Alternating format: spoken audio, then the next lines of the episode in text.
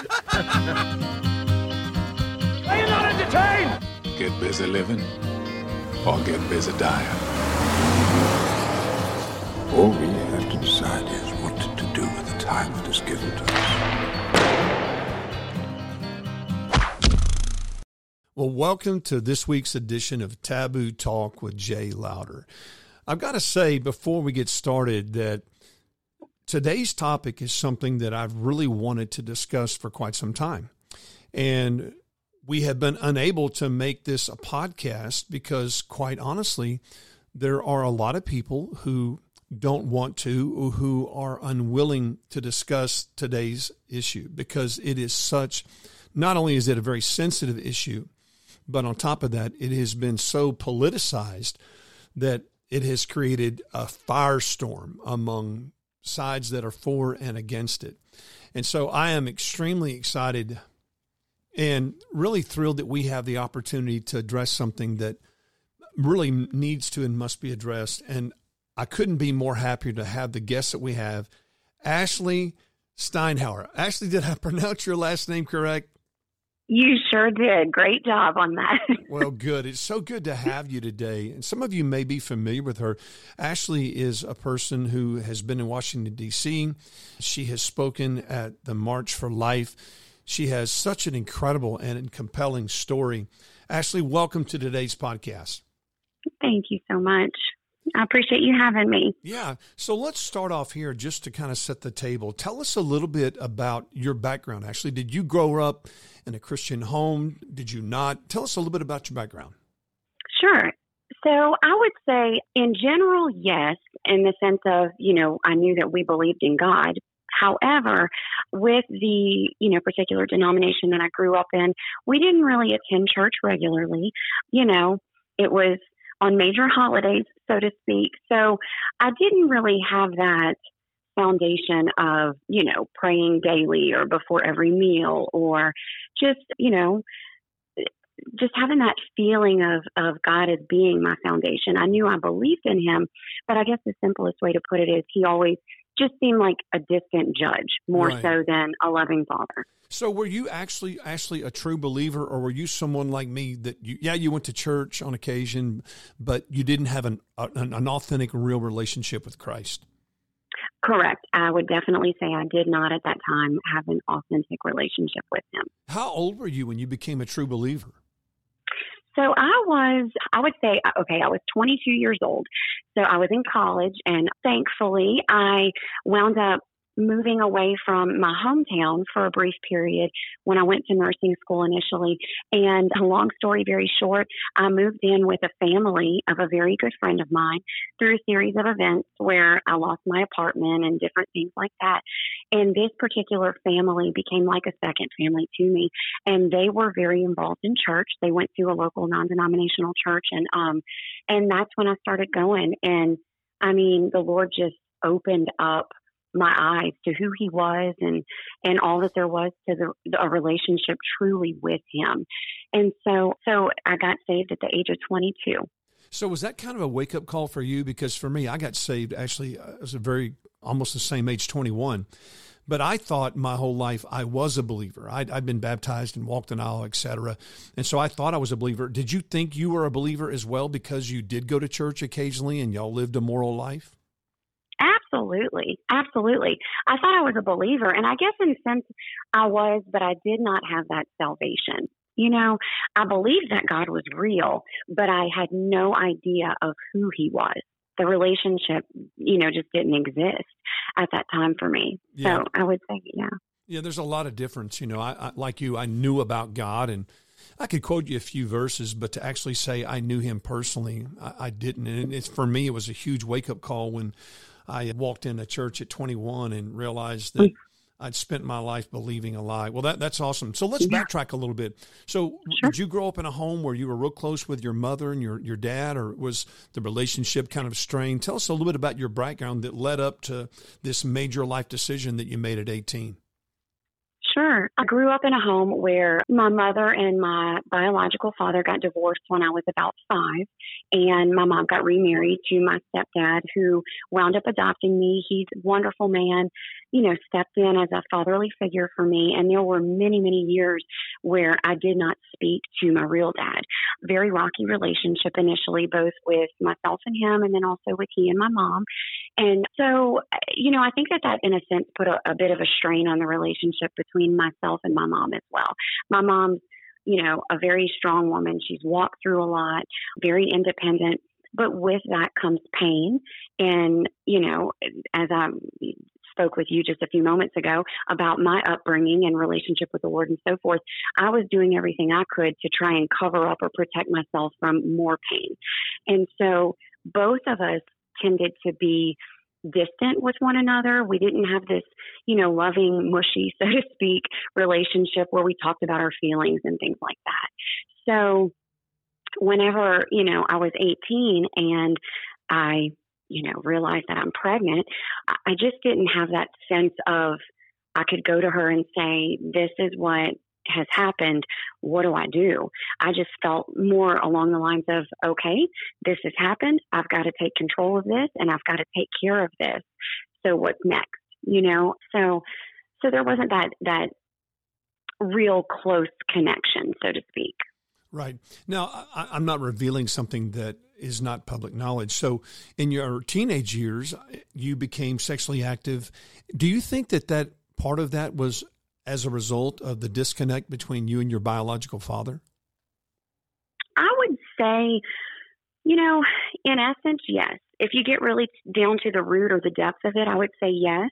And by no means am I blaming him. I'm very very humble with this topic and with any issues or, or sin nature that I had fallen into in the past. But I would say that, you know, ultimately, as I've kind of dug down deeper, the reason why I found myself in that position is because, you know, like that old country song, I was looking for love in all the wrong places. Mm-hmm. I was trying to fill this void, this need, this my interpretation of rejection and lack of love, lack of approval, lack of being good enough or valuable enough, you know. Um, and, and that's, you know, of course, what I wound up feeling about God, our Father, as well. But I think that through guys or fitting in or, you know, just succumbing to peer pressure and all of those things, I found myself in that position where when a guy showed me, and it, it wasn't multiple people, but when a boyfriend showed me this attention, you know, I wanted to have that deeper connection and I was trying to find it, but obviously in a very unhealthy way. Right. Yeah. So you were in a relationship with this, with this guy and then tell our listeners what, what, what, what transpired, what led to this life changing decision that we're going to discuss today. So, I mean, I, I had a boyfriend. He, I guess we were together for about a year. And, you know, obviously we were sexually active. I was on birth control, but that does not mean that doesn't, that's not a guarantee. I would just say that.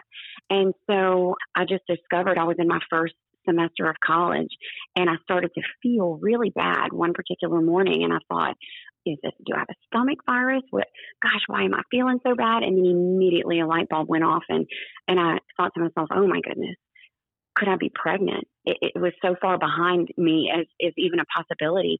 And so, you know, basically it's, I don't know how to make it any more simple than that, so to speak, but I, I talked to him briefly about you know, what happened after taking a pregnancy test and so forth. But immediately I shut him out and I made the decision on my own to have an abortion. Was he in support of that, or is that something that he didn't want to do? To be honest with you, I really didn't give him much of a choice. Uh-huh. And and years years later, that's why I, I feel very sensitive to to men, to fathers of you know of babies who were aborted because I think that is the case often. You know, we think of it as this baby is my ownership, and that's really not the case at all. But when I, I told him and I basically said, This is what I'm going to do, I didn't give him an opportunity, you know, to give me his opinion or, or tell me his feelings or even just to process through it. I told him, and, and that's all there was to it, you know. He didn't fight you on that. I mean, he, he just accepted that this is the way it is and this is the way it's going to be. Yeah, he did. He definitely did not fight me on it, but but he he just let me make the decision. He just Yeah. accepted. Did you have a network? Like, were, did, were you able to go to your mom and, or your stepfather, or did you have close friends where you're able to say, hey, this is what's going on and I'm debating making a decision? Or was your decision already made and, and, and you didn't need an outlet or didn't want an outlet to discuss it? To be honest with you, I could I have gone to my parents? Yes. I mean, uh, you know, it's not that they didn't allow me to or ever ever said anything to the effect of if this ever happens to you, figure it out, don't come to me. I mean, that was never spoken. It was just something that I interpreted and that could have, you know, been completely incorrect, of course, because it was all based on my feelings. But I told two of my friends. The two friends that I told were not believers. They, you know, would have reacted the same way that I did. And beyond that, I didn't share it with anybody because, to be honest, I didn't want to hear them telling me any different than the, the decision that I made. You know, I was so filled with fear and, and, and selfishness and all of these different things that it was as if I just you know, I didn't want to ask because I didn't want to know anything different than what the decision was that I had already made in my head. Was part of that because of the fact that, okay, hey, I'm in college, I, want to get my degree. Maybe part of it was because you didn't think that there might be a long term relationship with this boyfriend, even though y'all have been together a year. I mean, what went into that process? Or was it just simply, I'm not ready? I think it was all of the above. You know, I definitely, of course, initially felt I'm not ready. But the first thing, if I had to be honest, is I felt I, I felt fear, but even more than that, selfishness. You know, I felt like, oh my gosh, my life is over. I won't be able to do what I want to do anymore.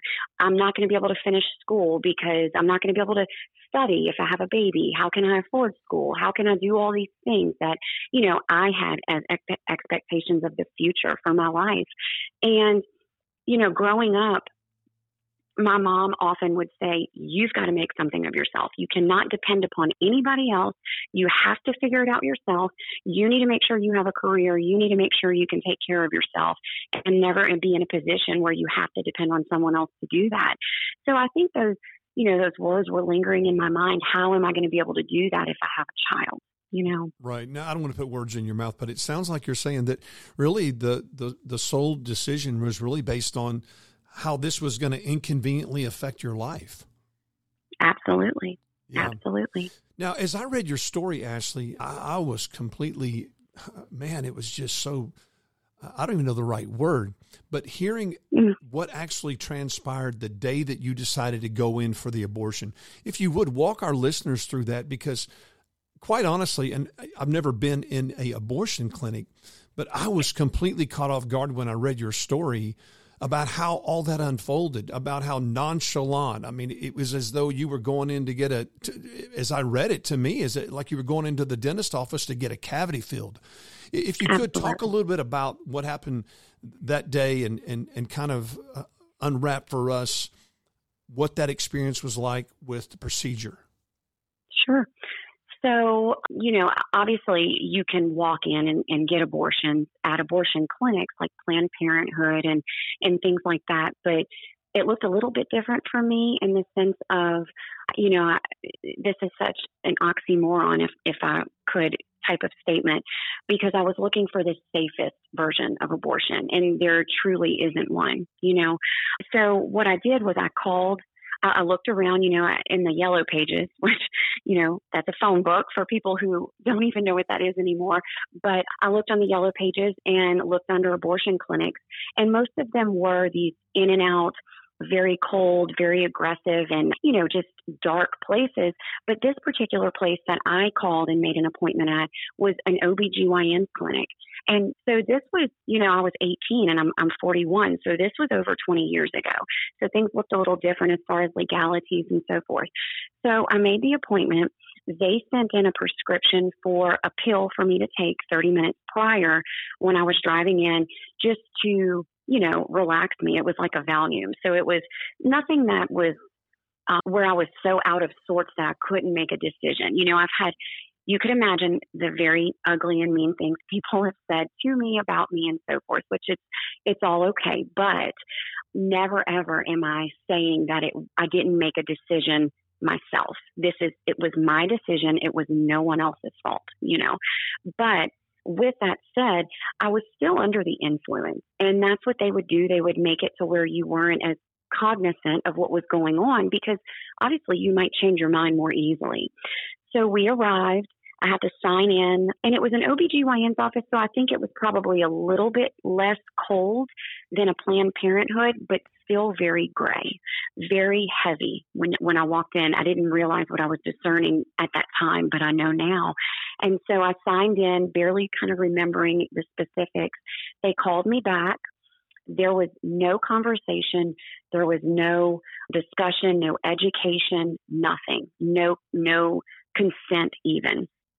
I was in a, a, regular exam room like any OBGYN's office, and the physician who walked in, you know, I just remember him being tall and having darker, you know, toned skin, just like a, uh, he was he was from a different country. I could tell he had a very heavy accent, and he walked in and and literally just said, "Are you ready to, you know, hey, are you ready?"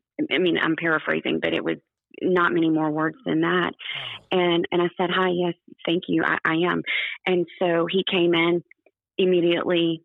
I mean, I'm not sure, you know, how specific of the details you'd like, but immediately started the procedure. There was no conversation, no nothing, and inserted, you know, ultrasound probe, cannula, and without thinking, I think because of, of taking that particular pill, you know, I just wasn't as sharp as normal. Right. And so the first and only thing he said to me after walking in was, well, there's your baby. Do you want to see it? And without thinking, I, I, unfortunately, you know, I looked at the screen and, and I saw, I mean, we've all seen pictures of what a fetus looks like on an ultrasound picture and so forth. And, and that's what I saw. And I, and I did see a, a flickering heartbeat.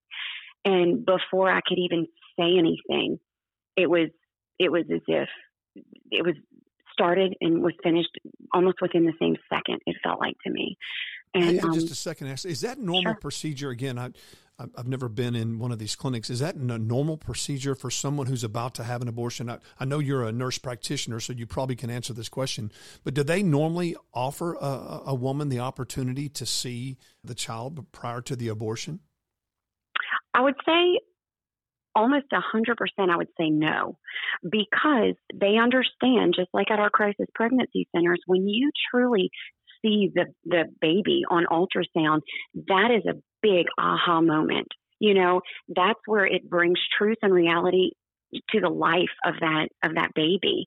And so more often than, than not, I would absolutely say no, they would not want you to look at the ultrasound. But you know, an ultrasound is not always used either because of the the weeks you know, that the first trimester they had to use the ultrasound to make sure that they were able to get it. But it, it's very gruesome and, and very aggressive within the second and third trimester when those abortions take place. It's almost as if they they don't even need to to do much with an ultrasound because the baby is so large and it's it's awful you know the way the procedures go in that sense. So i, I don't know if it was because this physician was you know half abortionist, half OBGYN. You know, I don't really have a good reason as to why that happened the way that it did but I would say definitely that's not the way it normally goes. Now, you were under the influence, you said, of a Valium, but I mean, and I understand that you didn't have time to really process this. Was there a moment when you saw that that it was that you were just what was that like? I mean, did, were you caught off guard by it? Did it somehow influence you to where you might have had second thoughts? I know you didn't have time to do that, but where you might have had second thoughts or stopped the procedure? Or maybe something I, that haunted you after it was over? Definitely. Again, I would say yes to all of the above. Um, it definitely is a picture that's etched in my mind that has haunted me for years beyond that.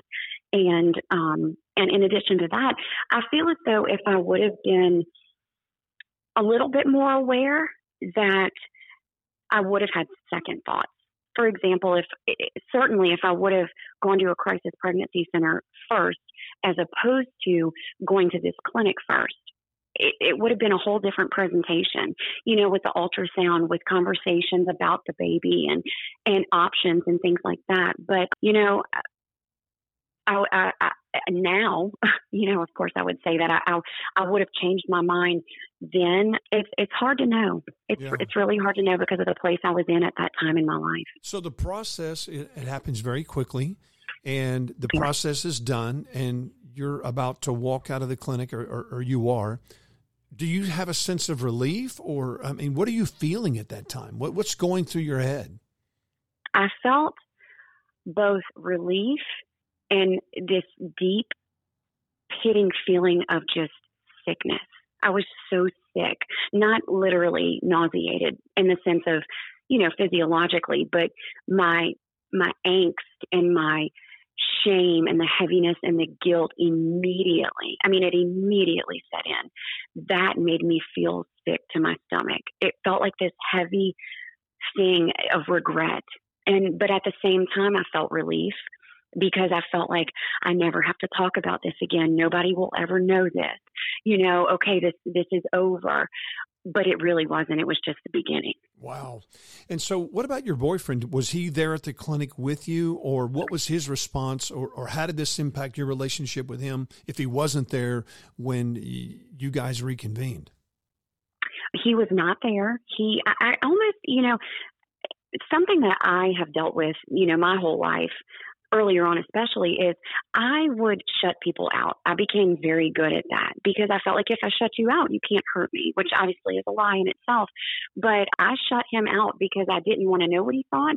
I didn't want to hear his opinion on it you know and so he didn't come. A friend of mine came uh, or you know i should say a friend of mine brought me actually. And we did get in touch with him that evening. I went back to her apartment. So I was, you know, at, at Southeastern. It's just a local college, but I didn't live, I lived at home, but I just told my parents I was spending the night at my friend's house, you know, that particular night. So I stayed at her apartment just in case there was any bleeding or not feeling well or anything so they wouldn't ask questions. And we got in touch with him that evening just to let him know that it was over with. But I didn't see him for at least a couple of days after that. And honestly, we never talked about it again. So We your, never your did. relationship continued, though. You guys, I mean, it didn't split you up. It did for a little while, but it fizzled it fizzled out not too long after that. Do you think part of that was because of the abortion, or, or just you guys were growing apart? I think it was part of the because of the abortion because I, I distanced myself from him. We were also growing apart and he was going somewhere in life, you know, where I didn't want to go for my future. He wasn't making the best decisions and, and things like that. So I knew enough to know that that's not what I wanted for my future. Okay. So as you move on, as we kind of speed up the process of going through your life, is this something that is an ongoing thought? Is this something that haunts you, or are you able to make a clean break once the abortion's done and just move on with your life? It's something that I didn't think about every day, to be honest, because I think it's like a defense mechanism. I've buried it so deep that I, I almost forced myself to tuck it away in a separate box that that I almost you know couldn't access unless it was prompted, so to speak. But when I would see someone, especially if they looked young and they were pregnant, when I would hear the word abortion, I felt like I heard it all the time.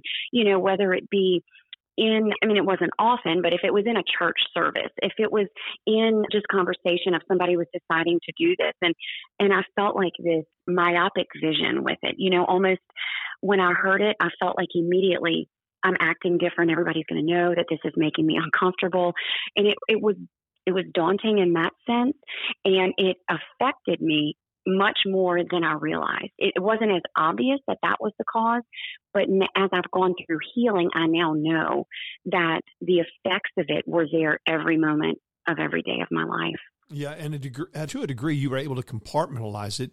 But then, Yes. knowing your story, something happens that brings this all right back to the forefront. So, you meet a wonderful man who you end up getting married to, and then explain to us how this kind of starts coming full circle. Well, uh, so God spoke to me. If I could just mention one little thing right before that, God spoke to me year a few years before I got married to my husband, and I was at a women's event at a local, you know, Baptist church here in town, and Lysa TerKeurst was a speaker there. And I remember, I mean, I just loved her, thought she was great, and, you know, so excited to hear her. And part of her story, I was shocked to know included her having an abortion in college. And I'd never heard that. I never knew that about her. And the Lord gave me a vision when I heard her say that of me standing on a stage almost in the same type of setting speaking to people. And immediately I shook my head because I had still never told one person, you know, aside from my couple of friends who knew. And so I just kind of let that go, forgot about it. And then a few years after that, I was at an event at our local church, and I wound up speaking to. Um, uh, uh, it was a, a, freedom event. I wound up speaking to a, a woman there that I was praying with after one of the, the certain parts of the service, and I finally opened up to her about it. So when I opened up to her about it, that's how I got connected into the abortion recovery group. But that allowed me to be able to feel comfortable saying to my husband, this is what's happened. And it was really something I told him and, and we talked about more so because we were dealing with issues of infertility ourselves. How long had you been married at this time, Ashley? You know, I don't want to. I don't want to say and and not be telling the truth. I don't remember exactly. It was not long. It was, I would say, less than a year. It was not long. But he had no idea that you had had an abortion, and I'm presuming that is this something that you just thought I can't afford to let him know this I, with the shame and the regret and the guilt that comes with it. I, am just going to keep this thing buried. Was that kind of the thought process? Definitely. That was definitely the thought process because I thought if he knew, he pretty much knew everything else about me. You know, if, if I had to say there were any little silly secrets or whatever. But this big thing, I thought, well, if he knows this, he won't have me. If he knows this, there is no way he's going to want me because he's going to be so disgusted with me, so disappointed. And he grew up in a very Christian home and, um, you know, had a relationship with the Lord. And, and I just believed that if he knew that about me, he would never want to be with someone like me. Wow. So not yeah. only do you carry this guilt and this regret and this shame, there's also this fear, and especially a fear mm. that is regarding the most important person in your life. And, but yet now because of kind of this vision and now you're involved in this this recovery support group the decision is made to tell your husband. What does he say? I'm, I'm sure you're terrified. Oh yeah absolutely. I mean I, I remember sitting and telling him about this because i thought okay this is it. When i tell him this he is not going to want to be with me you know? And so he was exactly opposite of that. He was exactly what a Christian truly who has a relationship with the Lord, who, you know, carries all of the fruits of the Spirit, he acted exactly like that. He he said, I can't judge you. That that could have been me. You know, I wasn't perfect before, you know, meeting you and, and starting a relationship with you. I it's not like I had never done anything that could have gotten me into the same position. And he said, How can I judge you based on this? That's not who you are. And and I just felt this tremendous amount of relief because I, I really never felt comfortable telling anybody that, but I really didn't want to tell him because of, you know, the obvious reasons I just mentioned. Yeah, well, it's amazing how confession always seems to bring so much healing. So you've told your husband, and he's mm-hmm. responded. You couldn't have asked for him to responded better than what he did. So now, right? Where do you go from here? Is it kind of the launch pad where you go, okay, now that my husband knows, and now that I'm kind of beginning to deal with this, and I'm involved in this group, this is an opportunity for me to to really step out and to use my story and to be able to help others. Right. You know, we walked through, I, I was still struggling with a lot of the lies from the enemy because the enemy, I mean, you, you mentioned something earlier and it just made me think, you know, the, the whole deal is the enemy wants us to keep it a secret. He sure. wants us to think that no one would ever accept us, love us, or not judge us if they knew this thing about us. It, it's all revolves around shame. The root of that we all know is fear, you know, and, and there are so many people who, who really would be there to love on those who confess this. And so throughout, you know, the process, I had three miscarriages. So even though my husband knew about it and it was, I was more open, I felt like God was punishing me. I felt like God was punishing my husband just because of you know, almost guilty by association, so to speak, I still walked through a lot. So it certainly was not a, I told him I was free and boom, here I am, you know, telling everybody my story. I still was not at a position where I was sharing anything, you know, with, with the masses, you know, for sure. But when I was in this, this abortion recovery group, Forgiven and Set Free, I got approached to first speak at our church at this big event. You know, there was going to be over 2,000 people there. And I prayed about it because I was terrified. And, but, but I just, I, I heard from the Lord, you be obedient. I'm going to cover you in this and it's going to be fine. And so I agreed to do it. That fell through, but the Lord just wanted to see and know that my heart was going to be trusting in Him and His forgiveness. And so wasn't long after that I got approached to speak in Washington D.C. and it was at the March for Life and there were thousands of people there and and I remember I had told other people you know it, by my choosing if it was somebody who was pregnant and was going to have an abortion or someone who you know confessed it to me because they knew you know I was involved in this group but never told a large amount of people. And every single time that I spoke to, you know, thousands or hundreds of people, more and more freedom took place inside of me. And God was just able to use my my testimony, my story to help bring healing in others as well. You mentioned earlier that you wondered because of the miscarriages, you found out that because of the abortion that there had been some damage done that made it impossible at the time for you to have a, a child. And you, you, talked about feeling yeah. like God was punishing you. Did your husband also feel that same thing that God was inadvertently, or I guess indirectly, I should say, punishing him as well? Or was that something that he didn't agree with? He did not agree with that. He did not. And to be honest, I didn't tell him that I felt that way for a long time, you know, and then in tears, I shared that with him and he just spoke truth to me about it. He said, of course that, that God's not punishing us you know this is this is something that happened this is something you know that is in your past but we're not being punished for that now you know and again i, I held that thing in that that lie that i believed and he was able to speak truth to that you know i'm so grateful for it but know, he didn't feel that way at all. And from what I read in your story, Ashley, this is not uncommon. Is that correct for many women who have had an abortion?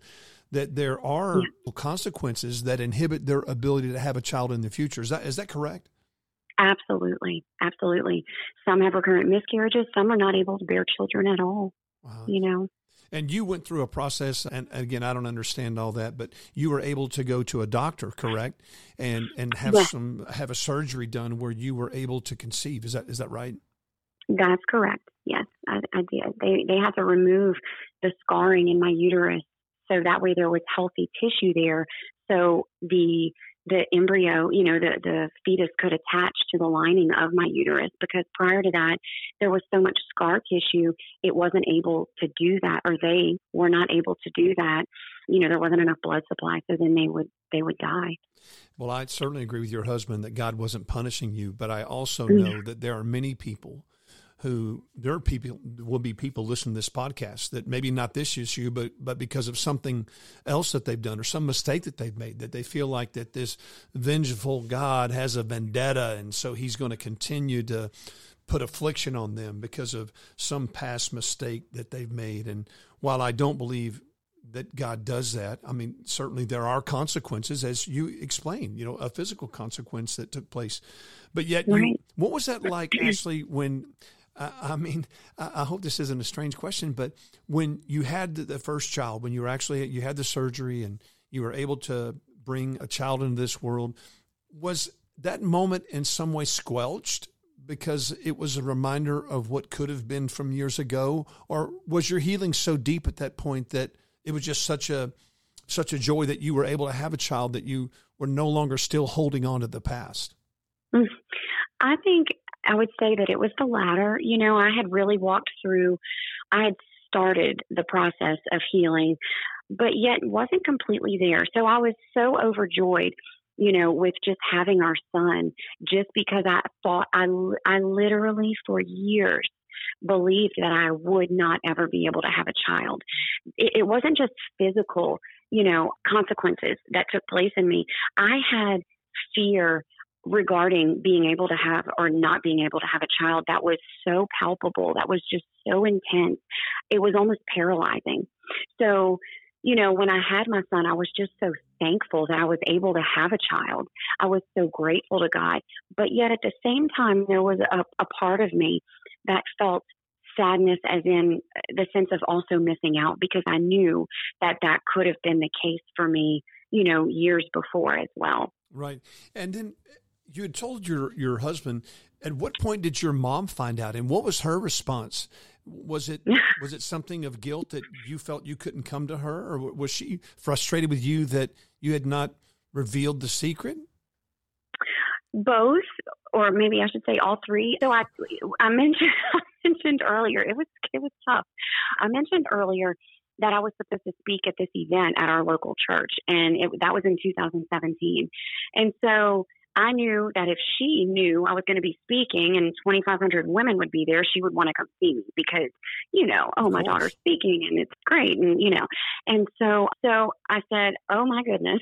So I cannot have my mom finding out that I had an abortion at the same time as 2,500 other people. so what am I going to do about this? And I, I told her, I said, I, I need to talk to you. Um, and so I told her, and I think I've almost blocked that out a little bit. But, you know, I think that I caught her off guard so much. Um, she had mixed emotions, she had mixed responses. She, I think, was dealing with some guilt, feeling like, why did I not feel like I could talk to her? Her her response to me then was, I would have I would not have told you to do that. You know, that that wouldn't have been my response. But then at the same time she also said, Well, what else have you lied to me about? you know, so, typical mom. Yes, it, exactly. Typical. Any mom probably would respond. most, at least, would respond that way. that's that's that's great. Well, of course, everybody knows what took place last summer and of course, the Supreme Court overturned Roe versus Wade. And of course, it's been left yeah. up to the states. And and I really don't know any topic that has more vitriol with it than this. And mm. I'm not saying this because obviously I'm against abortion, but it seems to me that the most angry of the crowd is people who are for abortion. I, I, yeah. And I would imagine now that you've come out and you know you've spoken at the at the March for Life in Washington D.C. Do you get a lot of support, or do you have a lot of people who who are very critical of you and come against you? Definitely overwhelmingly more support than you know more controversy or or hatred. But there are there are many many comments that have been usually it's through social media you know if there's anything that i share on my facebook or you know a lot of things. Like i've I was they did an article, the Epoch Times did, or a video testimony for them. You know, so there's been different things that have been shared, and I've not had anybody assault me or attack me or anything like that physically. At the March for Life, there's a lot of you know, pro choice, a lot of pro life. And they would just scream things at us as a whole, but it was awful. I mean, it's, you know, I always say if there's anybody who questions, is there true good versus evil, true, you know, angelic versus demonic, you go to something like that and you see demonic so strong. But you also see God. You see the Holy Spirit's presence and, and it, it, it overtakes it, you know. But I've had people who have messaged me privately who have had abortions some who who say I could never say it. I, I could never tell everybody like you do. But thank you so much. You you don't know what you've done in my heart and my life with what you've shared. I've had people who say, "How can you be so judgmental and and think you should choose what I have the right to choose because I had an abortion and this is why and and I had every right to." You know, so um, I get feedback both ways. Why do you think that it's so volatile? I mean, because the shame it's so heavy. The shame associated with it is so heavy and the fear. I mean, I, I just feel like the fear is such a root of almost every you know, thing that we struggle with. Shame is fear of exposure. If everybody knows you, they can judge you, you know, and, and then you're dealing with roots of rejection and all of these things. And I'm not trying to, you know, be too deep with it, but people feel like oftentimes if they had an abortion, and, you know, we spoke earlier, it's one in three African American women and one in four Caucasian women. That's a lot of Yeah. people. Wow. So when you've had an abortion, you most people are not in the position where I am. They either ignore it, avoid it because they feel like a hypocrite. Some people, you know, do like me, and it's hard to argue with me in the sense of you can't take away my story. This is how I felt. You can't tell me I don't regret it, you know?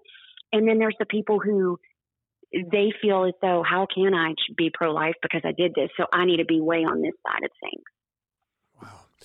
One of the things you mentioned, Ashley, that I was thrilled to hear was the fact that you were given an opportunity or you had been invited to speak at a, church about this issue.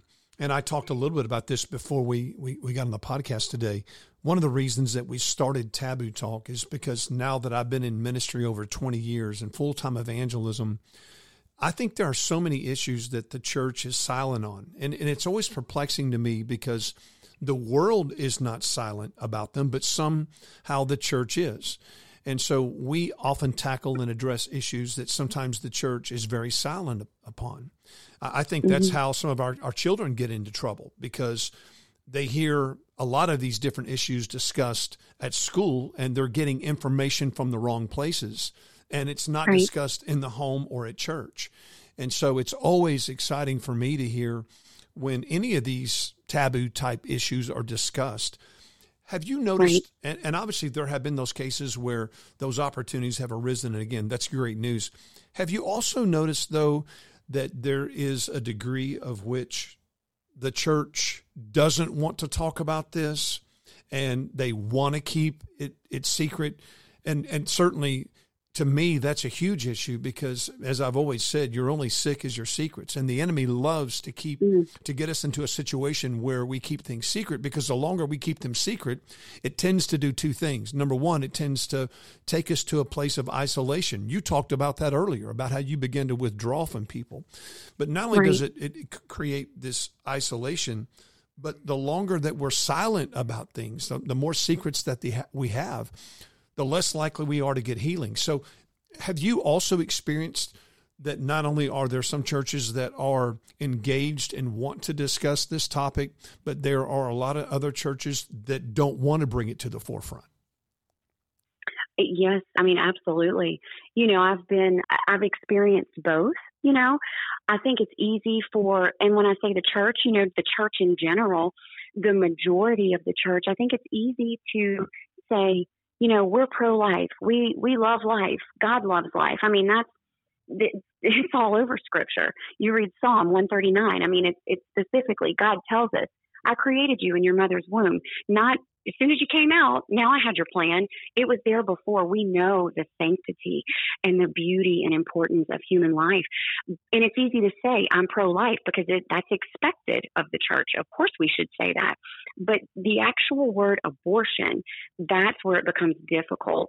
And that's where people shy away from it or avoid it like the plague, whichever, you know, way you fall into it, because it's it's tricky because you know I think there's always this thought that I don't want to offend anybody. I don't want anyone to feel any worse than they probably already feel if they did it and, and are dealing with this shame and guilt and so forth. Or I don't want to make someone, you know, uncomfortable who hasn't walked through healing and then they're involved in the churches and, you know, then you feel like you're putting them out there in an uncomfortable place. But the thing is, there are so many people who have abortion in their past and they are not walking in full freedom and healing. And that's a that's throughout our whole life right? I am not at a place where i would say oh i'm fully healed. That is a process until we die and we're with the lord forever. But just even to walk out just taking that step just just revealing that secret so you can start the healing journey it's you know you don't want to rob anyone of that because it's such a gift and you know I, I just wish that it, it was talked about more Well, slogans and banners never change anybody's life. And as you said, I mean, saying that we are pro-life, I mean, that that's great, but that's making that statement is not boots on the ground as far as helping anybody. It's not guiding anybody. It's not assisting right. anybody. And again, one of the reasons that we started this podcast, and it seems it, it seems it's such a waste that on one hand, and I get it, we don't want to offend people. This is a very uncomfortable topic. I understand that. But at the same time, are we willing to sacrifice the healing of other people for the sake of not offending one group?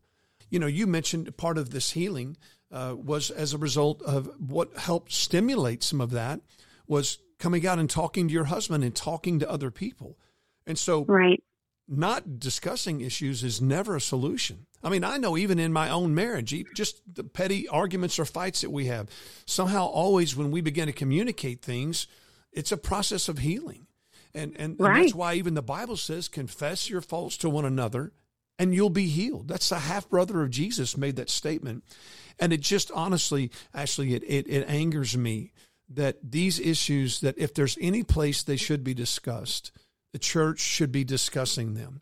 And we can't right. sacrifice the healing of other people so that we don't offend this other smaller group who may not want to come out to the forefront and deal with the hard questions, the hard issues.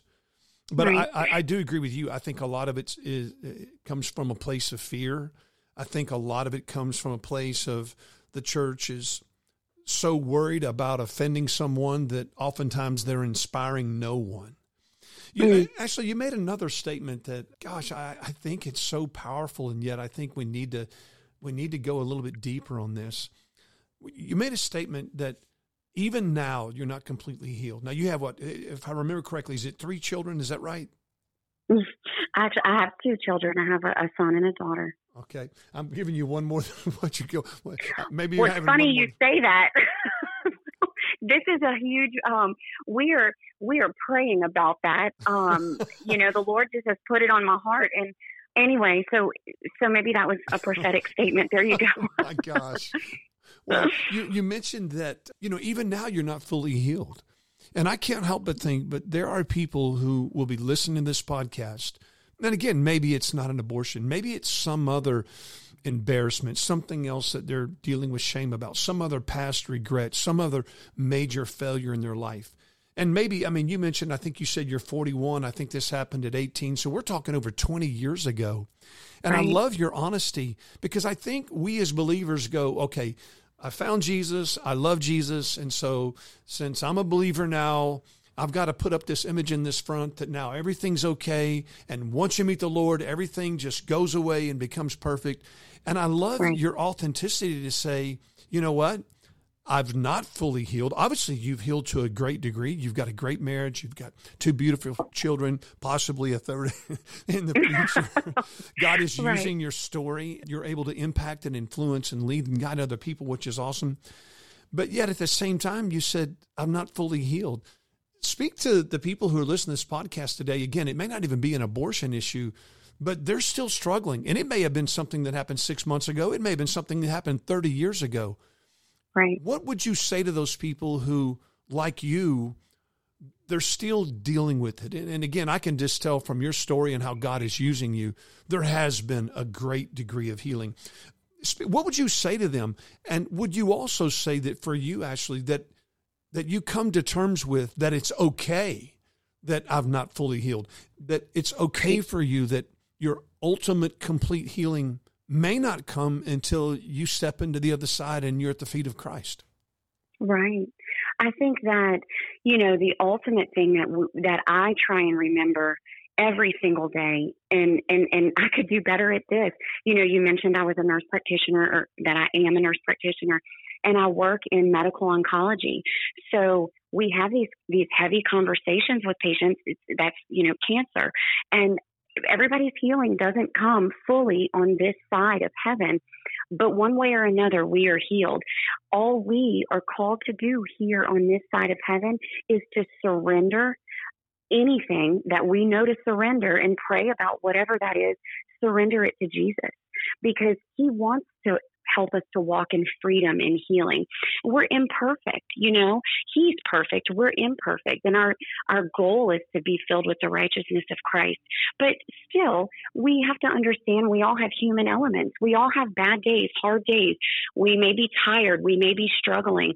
You know, we may the Lord has shown me through these years of this that every time I uncover and, and, quote unquote heal in one particular area, well, then He realizes, okay, now she's ready for me to deal with this thing, you know, that she kind of forgot was a problem.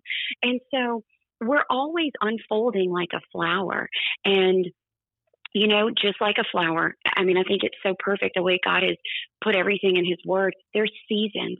There's seasons where we feel more healed than others, but we can't go by feelings. You know, there's always going to be areas and room for growth. And I think that's an exciting thing. That's an encouraging thing. And I think the more real we are with people, you know, first of all, it takes away shame. And that is the power of the enemy is through shame. You know, it opens so many doors to all these things where we try and escape the truth. But if we can just be honest and surrender that to the Lord and say, Lord, I'm not going to worry if people judge me. I'm not going to worry if people think ill of me because I always say this from the beginning of, of my journey when I started to speak, you know, more publicly. I would say a hundred people can be mad at me, but even if just one person gets healed, just like the sheep, really, I should say 99, shouldn't I? but even if just one person can see that I'm human, I'm walking through this, they're not alone, there is redemption on the other side, then it's worth speaking about this. And, you know, none of us are perfect. But the more and more that we can open up about the struggles, the sin nature, and all of these things that we all have, nobody's exempt. We all fall short you know, God, that's when He can really start to do things and help us to walk in freedom and and basically allow us to even further impact His kingdom. You know, uh, you know, actually, I think some people, um, I, and, and honestly, of everything that's been said on this podcast today, what you are currently talking about, for me personally, um, resonates more than anything. I know people that have had various issues and they have been instantly, permanently healed and have been able to walk away from it. Yet I also know people who have issues and mistakes and failures and problems. And as you stated, they may never be completely healed. I've got a daughter that has an incurable disease. The doctors have told us there is no cure. Obviously, I want that. We all want instantaneous, miraculous healing. We all want that. But sometimes right. that's not the case. Sometimes, as you stated, and I believe wholeheartedly, and I'm, i know there's preachers on TV late at night that will tell you that no matter what it is, that God wants you to be healed today and it go and again sometimes that does happen but that's not right. always the case God's plan is not always that now as you did accurately state ultimate healing comes for all of us. Ultimately, every single one of us win. But I, I just got to think that there are people today. I needed to hear that, Ashley, because sometimes, obviously, I wish that my daughter would not have to get a shot every month that's tens of thousands of dollars. I, I, I, wish that this disease would go away. And I'm not saying that it's not possible that God may still remove the disease regardless of what doctors say. But I think people need to hear what you said that it's okay that Sometimes there is a process of healing. Sometimes it doesn't happen overnight. You know, I would even say to people who are listening to this podcast today, what would you think? Can you imagine the possibility that your greatest failure, your worst mistake, your biggest secret, that in that may be hidden your greatest life's mission? Can, ah. can you imagine a world where whatever issue you're listening to as you uh, that, that you're dealing with as you listen to this podcast that it very well may be that God's greatest work not only in your life, but in the life of other people, may be tied to your greatest pain. And Ashley, to me, you're an example of that. Here is this mm. issue that brought so much shame, so much guilt, so much hurt, and even physical consequences that came as a result. But rather than allowing it to jade you and make you bitter, God is using your story and your pain as a catalyst to help other people. And I wholeheartedly and firmly believe that even whether healing comes instantaneously or whether it never happens until the other side, that you are the living example of what God wants us to do. He wants us to do what you're doing. He wants us to continue to trust Him, to continue to work towards that process of healing, to continue to have faith and to believe for that, but to allow this deepest wound, this largest scar, to be the very potential mission, the greatest relationship we could have with Christ, the greatest worth that we could pass on to this world being tied to our greatest pain. That, that to me, man, Ashley, that is that's that's great stuff. I, I feel I feel I feel motivated and encouraged, inspired by that. And, and talking Ashley about healing, though, I do think it's important as we, we get close to wrapping up today.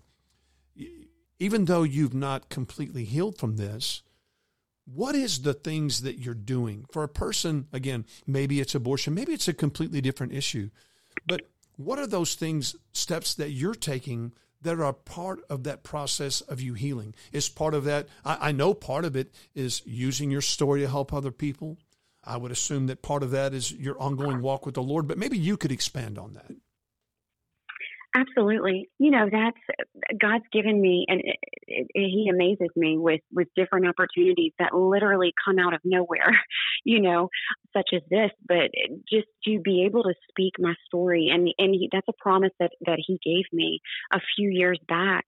So I just try and be obedient to these things, no matter what spiritual warfare I encounter on the front end, because it always happens.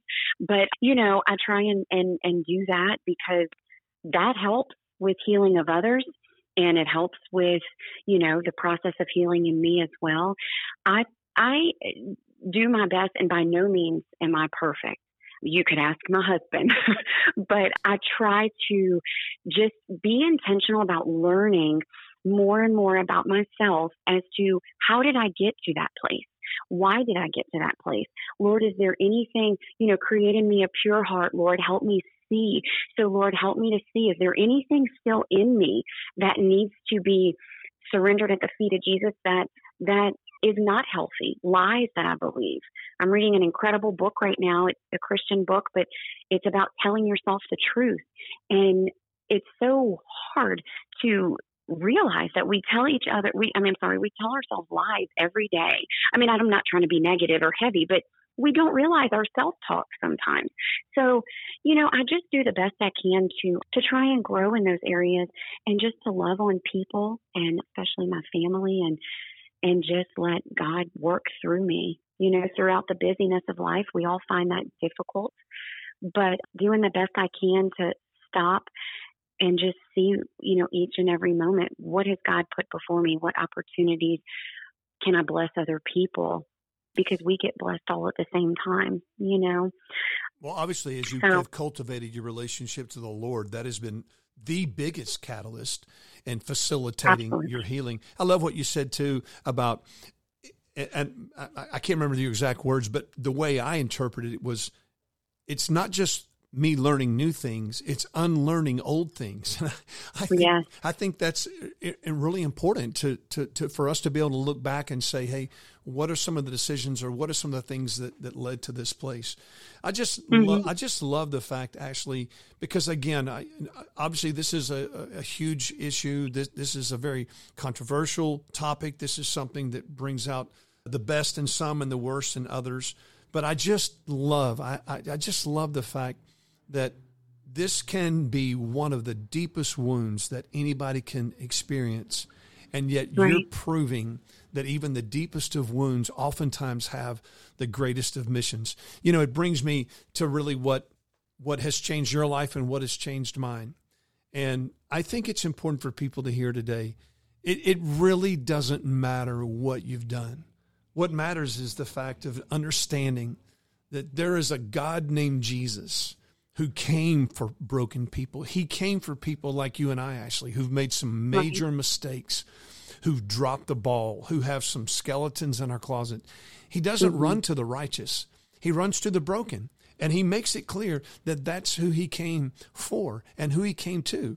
And so, even Right. for those of you that are listening to the podcast today, and again, whether it's the abortion issue or whatever it is in your life that you look back on and and, and, and you just want to cover it up, you want to run from it, you want to hide from it. The enemy constantly assaults you about it. He heaps shame and regret and embarrassment upon you. He makes it hard for you to take steps steps forward because he's always wanting you to look behind you. The reminder that regardless of what you've done, Christ came for you and he does want to bring healing in your life. He does want to take your hurt and use it to not only make you more like his son, but he also wants to use it as a as a springboard to enable you to help other people who are going through the same scenario that know he's not as Ashley talked about when she went through that phase of wondering is God punishing me? Is this going to be a lifelong scenario where God's unleashing unleashing vengeance upon me? That's not who he is and that's not what he's about.